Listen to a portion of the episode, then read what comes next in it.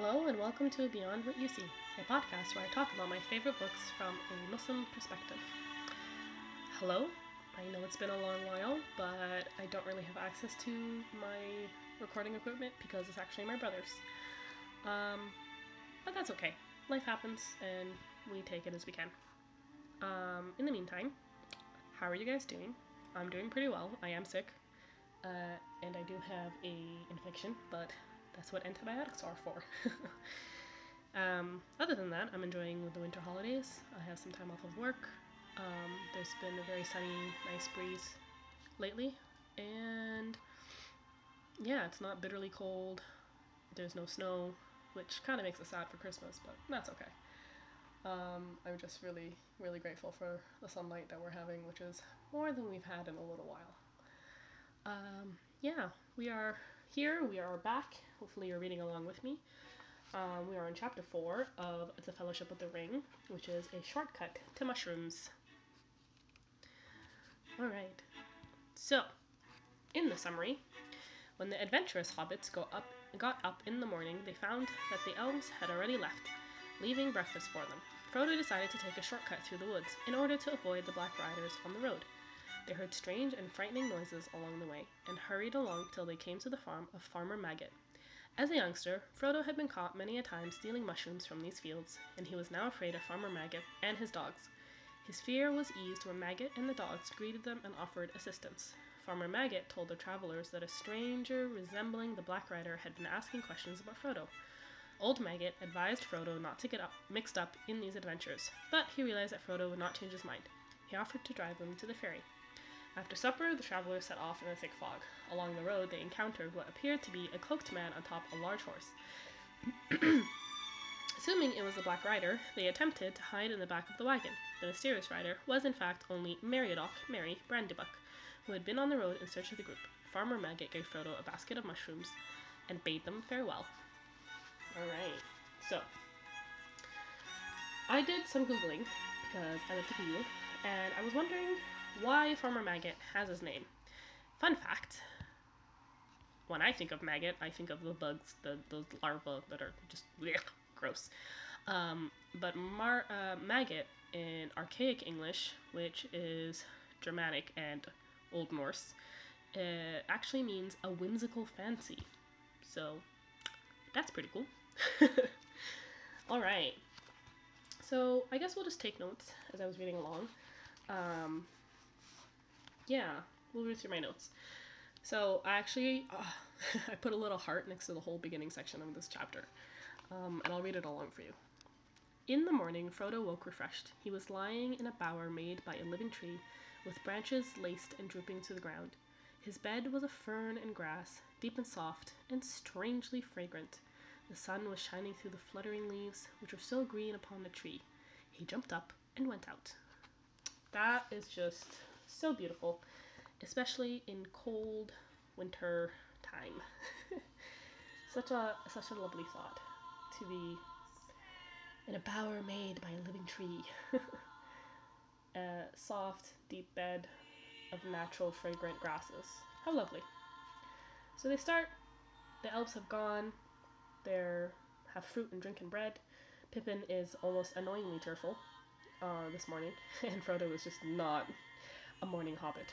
He's pretty grumpy when uh, Pippin asks him 600 questions and Frodo says not much, or he acts evasive, which I don't blame him. Um, but it really just puts you in mind of how young Pippin is, and he really is the youngest in the group. I think he's barely out of his tweens, or still in his tweens, which is the irresponsible 20s of the hobbits. And uh, knowing Pippin's story and like progression through these books is it makes you kind of like feel extra for him. Like I know, and especially the movies kind of encouraged us to look at him as like fool of a Took, as Gandalf says. But you almost can't blame him. Like imagine like a 17 year old, 18 year old going along with these 30 and older 30 year old and older people on a huge adventure and he's very sheltered and he's kind of I mean he's kind of a prince like he's going to be Thane one day, I think. I think that's what they said. I don't remember, but he's important in the Hobbit land, and so he's like you know free to do what he wants, and he's rich and he's well off and he's cheerful and he's very innocent. He doesn't um, know much of the world or what he's getting into, but he's also very good-hearted despite all of that. And maybe he's a little bit flippant and he doesn't take things as seriously, but experience is going to teach him and make him grow and polish him. But I'm also really glad that he's so cheerful and you never really lose that cheerfulness because I think it's good to have, especially because I'm a very doom and gloom person. All right, so um, Frodo snaps that I don't want to answer a string of questions while I am eating. I want to think. Good heavens, said Pippin, at breakfast. Which just cracks me up. Oh, the merry voice of Pippin came to Frodo. He was running on the green turf and singing. Oh, he's so cute. Oh my goodness. Poor Frodo, and he's very torn. He says, No, I could not. It is one thing to take my young friends walking over the Shire with me until we are hungry and weary, and food and bed are sweet. To take them into exile where hunger and weariness may have no cure is quite another, even if they are willing to come. The inheritance is mine alone. I don't think I ought even to take it to Sa- uh, even to take Sam. He looked at Sam Gamgee and discovered that Sam was watching him. Gosh, I love Frodo. He's such a noble-hearted hobbit. Um, I underlined inheritance here because I thought it was interesting that he refers to the ring as an inheritance. Let me just turn this down a little bit. Um, yeah. He refers to the ring as an inheritance, and I think it's not the only time in this chapter that he does so. Let me just flip through and check. Did I underline it anywhere else? Hmm. Da, da, da. No, I don't think he did.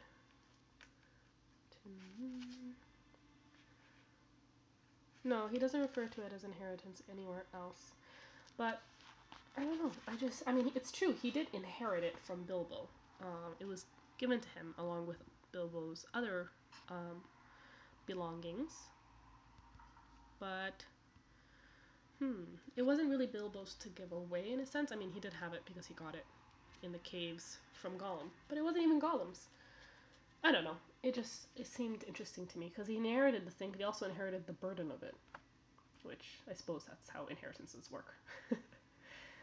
Anyways, I also like this chapter because um, Sam is very he's very simple, but he's very wise. I think because he's also very simple and very clear, and he sees things very clearly. Um, because Sam watches Frodo very carefully and understands his master very well, which, um, as a hopeful per- permanent student, I hope to always be learning, is a good way to study anybody or to study anything, just to watch closely. Um, yeah. There was another um, section that I really liked that really highlights Sam's wiseness. Um, Frodo says, You've seen the elves. What did you think of them? Um, do you like them still now, now you have had a closer view? And Sam says, They seem a bit above my likes and dislikes, so to speak, answered Sam slowly. I, it don't seem to matter what I think about them. They are quite different from what I expected. So old and young, and so gay and sad, as it were.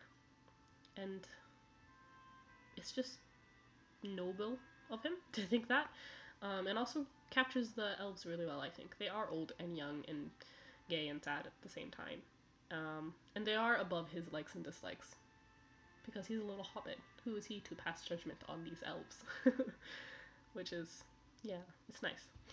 Um, I also really like this following section, so forgive me as I quote a lot, because I really like this chapter. Frodo looked at Sam rather startled, half expecting to see some outward sign of the odd change that seemed to have come over him.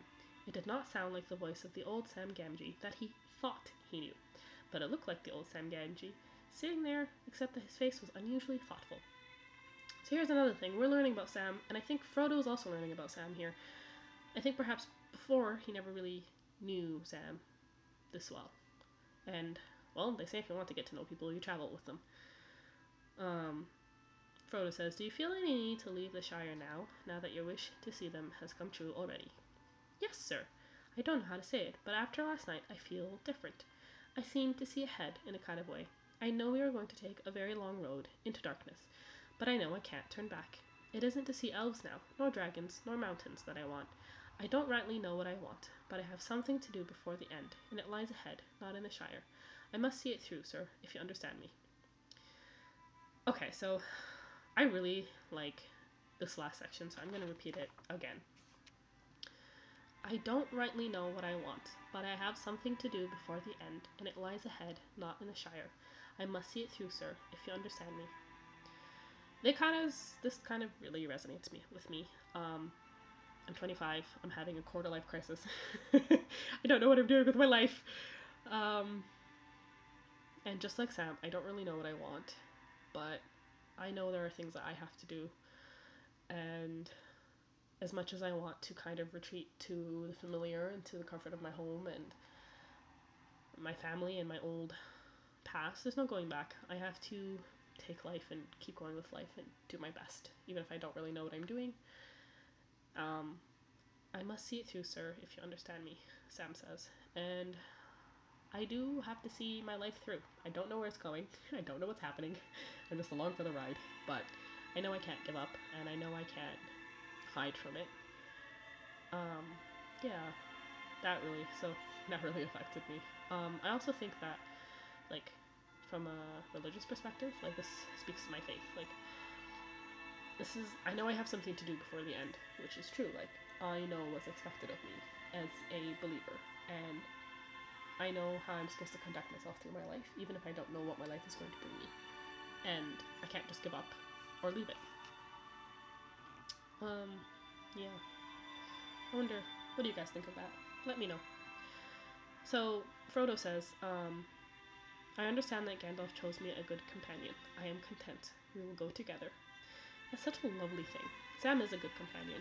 Um, and I like that Frodo says, I'm content. Like, he's not only happy with Sam. He's content. I don't know. There's something about content. It's just satisfaction. And God, I want that feeling. I want to just be content.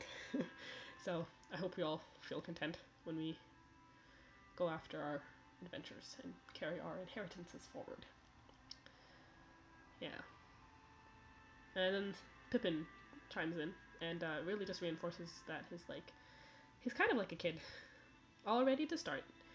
Frodo says to Pippin as he ran up. We must be getting off at once. We slept late, and there are a good many miles to go. You slept late, you mean, said Pippin. and that's just such a comment my sister would give me. It's so funny. So cute. So, they get on. They try to figure out where they go, uh, which way they'll go. I think Frodo's trying to get a shortcut here. Um, and Pippin actually, no, Frodo shows that he knows the land around here pretty well, actually. Um, he describes the ferry going to Woodhall and the hard road that curves left. Um, how the north end of the Marish strikes the causeway from the bridge above Stock. That's miles out of the way. Um, and so he advocates for a shortcut. Pippin says, shortcuts make long delays. Which, as we see, is going to be very true. Um, and also, we also see that Pippin pretty knows the uh, the land pretty well too himself. Um, so as much as Frodo explored, I think Pippin also explored, and the movies kind of give you a glimpse of that because they find him, they find uh, Pippin and Merry in Farmer Maggot's field. But we're getting ahead of ourselves. Okay, so um, Frodo counters Pippin's comment by saying it is less easy to find people in the woods and fields, which is true, but also life's funny. You end up bumping into people in the least likely places. Um, I, I always notice that sometimes I'm in a crowd and I'll bump into the same strangers, no matter how many people are there. I'll see the same faces again and again through the crowd, even if I don't know them. And that's just how it goes. People just meet up in strange places. So, for example, I used to get worried when I was younger. I would go to Wonderland with my siblings and my friends, and I would get worried if we got separated because we didn't have phones, or maybe like two or three of us had phones. Um, but then I realized like eventually I just stopped worrying because Wonderland is only so big, and I was like, eh, we'll bump into them eventually at some point, and we almost always did. yeah, sorry, digression. Okay, so uh, Pippin says. Uh, I don't know if it's a good idea to take a shortcut. Plus, there's a there's a um, what is it? There's an inn that has the best beer in the East Farthing. And Frodo says, That settles it. Shortcuts make delays, but inns make longer ones. And Sam nobly says, despite his deep regret for missing the best meal, that he'll go along with Frodo. So they make their very long way and almost immediately run into problems, such as a bramble. And then Sam happens to look back and he notices a black figure. Whew, Frodo says to Pippin, We were both right. The shortcut has gone crooked already, but we got under cover only just in time. Which is a reminder that in our lives and also in this book that things turn out for the best. Even when mistakes seem to be have being made uh, even though mistakes seem to be being made, they always turn out for the best. It's mind boggling. And it's just true. So if they had stayed on the road, perhaps they would have been caught. But at the same time, there were issues with the shortcut. Anyways, they're going, they're going. There was some rain. They trudged along as fast as they could, over patches of grass and through thick drifts of old leaves, and all about them the rain pattered and trickled. They did not talk, but kept glancing back and from side to side. I really like this because it really immerses you in the environment and reminds you that traveling is not easy. um, I think, I mean, I grew up reading fantasy books, and sometimes you idealize what it's like to travel the countryside or go through a wood, and when you actually go through it, you're like, oh my god, there's sticks, there's holes, there are brambles, there's burrs, there's annoying mud, and it's just, it's not as easygoing as the movies or your imagination make it seem. And uh, Tolkien never shies away from that. So, they keep going, then they start singing, and I think I'm gonna try to find the um, the tune here and see if I can play it in the background. Bear with me. okay, I've gone too far. Da, da, da, well, I don't have it, but let's try to sing it. Ho, ho, to the bottle I go, to heal my heart and drown my woe. Rain may fall and wind may blow, and many miles be still to go. But under a tall tree I will lie, and let the clouds go sailing by. this is from the movies. It's um not from the movies, but the movies kind of take this and then change the tune a little bit. And in the movies it says, Ho, hey, ho, to the bottle I go, to heal my heart and drown my woe. Rain may fall and wind may blow, and there'll still be many miles to go.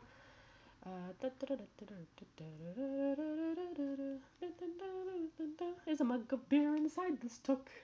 this is when they're at the Green Dragon. Uh, Merry and Pippin. Anyways, small digression.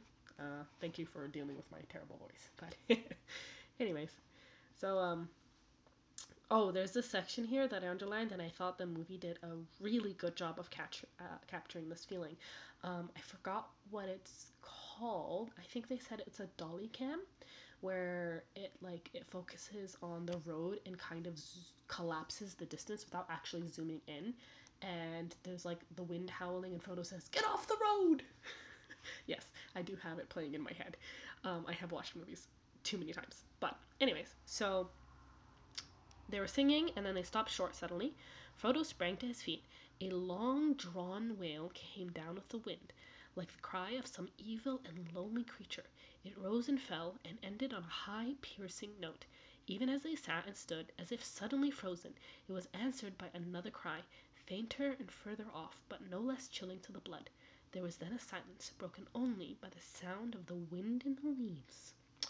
Gosh, I mean, wow, I, I love the soundtrack of the movie, but even their like um, their their like besides the tunes, but like the background music is like really well done, and the ambient sounds that's the word. The ambient sounds are really well captured, and the the way they made the Nazgul sound, or like the Black Riders as they're called right now, um, I feel like they just captured that so well. The cry of some evil and lonely creature, like the sounds that the Black Riders make, has forever and will forever be captured by those movies perfectly. It's like, ugh, it's just amazing. Okay. uh, yes. Right. Okay. Okay. Where am I now? Mm-hmm. Yes. Okay. So they hear the Black Rider, but they don't see him. And they keep traveling. And before long, the wood come came to a sudden end. Wide grassland stretched before them. Uh, they realized they had turned way too far to the south, and they have to head pretty much in the opposite direction to get back on tra- uh, track. They're in these fields, they feel so much better. They remember that they're still in an ordinary corner of the Shire. Their spirits rose with every step. Gosh. And then. Um. Da, da, da, Pippin stops suddenly. He says, I know these fields in this gate. This is Ban, uh, Bamfurlong, old Farmer Maggot's land. That's his farm away in the trees. And Frodo is like, oh no. and it turns out that he's uh, terrified of Farmer Maggot and his dogs because he trespassed on his land, stealing mushrooms, which um, hobbits love, apparently. And he's been afraid of the dogs ever since. And I actually, uh, well, okay, so they continue on Farmer Maggot's land, and they come to his house and the farm buildings. And let's see, because they don't live, they're a different type of hobbit. They don't live in holes; they live in buildings.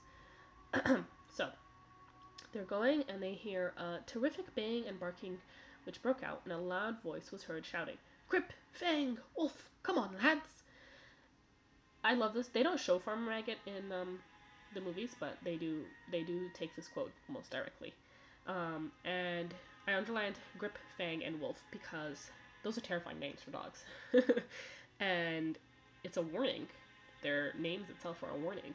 Um, but also, I want to point out the appearance versus reality, right? So these are two wolvish looking dogs, and they're very ferocious. And a broad, thick set hobbit with a round face appears, which is Farmer Maggot, and he looks a certain way, and turns out to be very shrewd and very clever, and actually an old friend of Gandalf's and yeah, I just just keep in mind this appearance versus reality because it comes up again um, later. Yeah. Anyways, okay, sorry, I just had that note in my book and I, I kind of got a little sidetracked. So, um, the farmer looks at Pippin closely and he says, Well, if it isn't Master Pippin, Mr. Peregrine Took, I should say, he cried, changing from a scowl to a grin. There's the appearance versus reality again. It's a long time since I saw you round here. It's lucky for you that I know you. I was just going to set my dogs on any strangers. There are some some funny things going on today.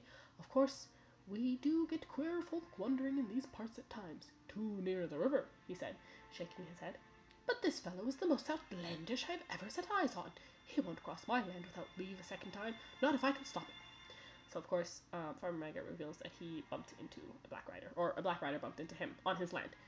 Um, but before we get to that, I just wanted to point out something. So he point uh, Farmer Maggot points out that there are um, strange place uh, people in this area, wandering in this area because they're too near the river. And so, out of curiosity, I googled it, um, and in a lot of like folklore and fairy tales, especially British folklore and fairy tales, um, rivers are boundaries, spirits. Um, boundaries usually hold spirits, usually hold some danger. Of course, the water itself is dangerous, so it's unsurprising. Um, especially like currents can sweep away people and children and cattle, etc. Um, so, and if they if they marked a boundary, for example, to like a fairy realm or a spiritual realm, uh, and to strange creatures, it's unsurprising. Yes. I don't know if I'm making any sense. Forgive me. um, so, Pippin's and Frodo and Sam are trying to get more of the story out of uh, Farmer Maggot, but he kind of gets derailed. And they, it says, it seemed plain that the farmer would tell them more if allowed to do it in his own time and fashion. So I really like the um, tension of time and rushing and patience and hurry and anxiety in this book because it's like it's very well balanced. There's a lot of push and pull. Um, so here, they're in a rush and they have to slow down and they have to go along with um, Farmer Maggot's pace in his speech. Yeah. Um, let's see. Yes. So Farmer Maggot invites them, invites them all in. They have some food and some beer. Sam sipped his beer suspiciously. He had a natural, uh, what does it say?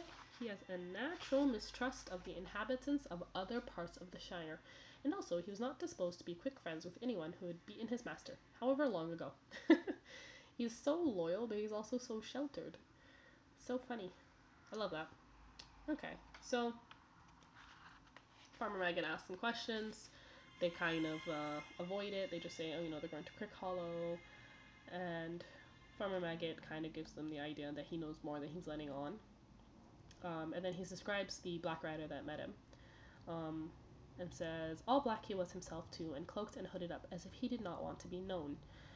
Which is so interesting. I never looked at the Black Riders as being cloaked not only to give them shape, but because they don't want to be known. I mean, it makes sense if you're agents of the enemy. You don't want to be known as agents of the enemy. Hm. Anyways, so the Black Rider asks for Baggins. Farmer Maggot says he can bugger off, essentially. and, uh, so they're talking, they're talking, and also I noticed this funny thing. So, for me, on page 122, Sam says, He's always been naturally suspicious of the inhabitants of other parts of the Shire. And on page 123 at the bottom, almost exactly uh, ankled from that first quote, Mr. Uh, Farmer Maggot says, Folk are queer up there, meaning in Hobbiton. And it just shows the kind of like village attitude of small places where anywhere but here is not normal. That's cute. Um, and then, um, let's see. And then he says something very interesting.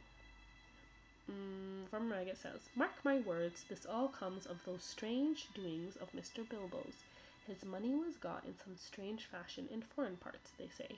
Maybe there's some that want to know what has become of the gold and the jewels that he buried in the hill of Hobbiton, as I hear. That is so smart and keen, and very true. Um, and it's interesting how just how right on the money this guy is. And he's just he just seems to be some farmer. Remember? Appearances versus reality. Uh Frodo said nothing. The shrewd guesses of the farmer were rather disconcerting. And it really is. It's very disconcerting. Especially because Gandalf warned Frodo to be so secret and so safe with this business with the ring. So, Maggot looks at Frodo thoughtfully, and he says, Well, I see you have ideas of your own. It is as plain as, the, as my nose that no accident brought you and that rider here on the same afternoon. And maybe my news was no great news to you, after all. I am not asking you to tell me anything you have a mind to keep to yourself, but I see that you are um, in some kind of trouble. Perhaps you are thinking it won't be too easy to get to the ferry without being caught. I love Farmer Maggot.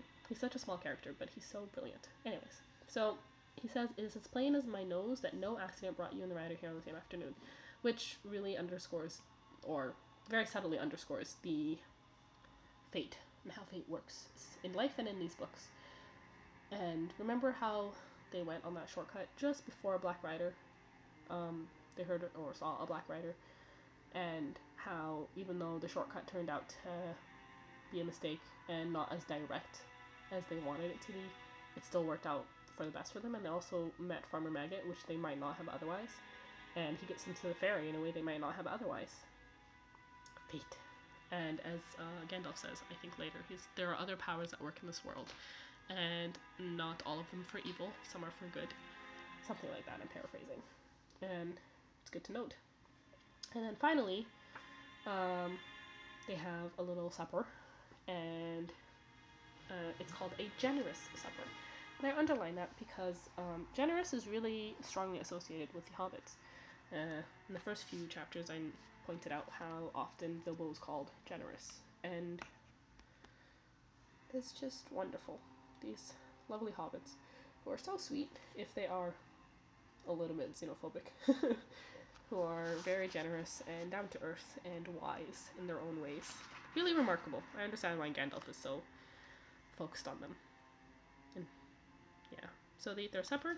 They say goodbye to Farmer Maggot's wife and children, and they get on a carriage ride with Mr. Uh, Mr. Maggot, and he takes them close and close to the ferry. Then they heard uh, horse hooves, and they get a little bit worried that it's a rider. Then it turns out to be Merry.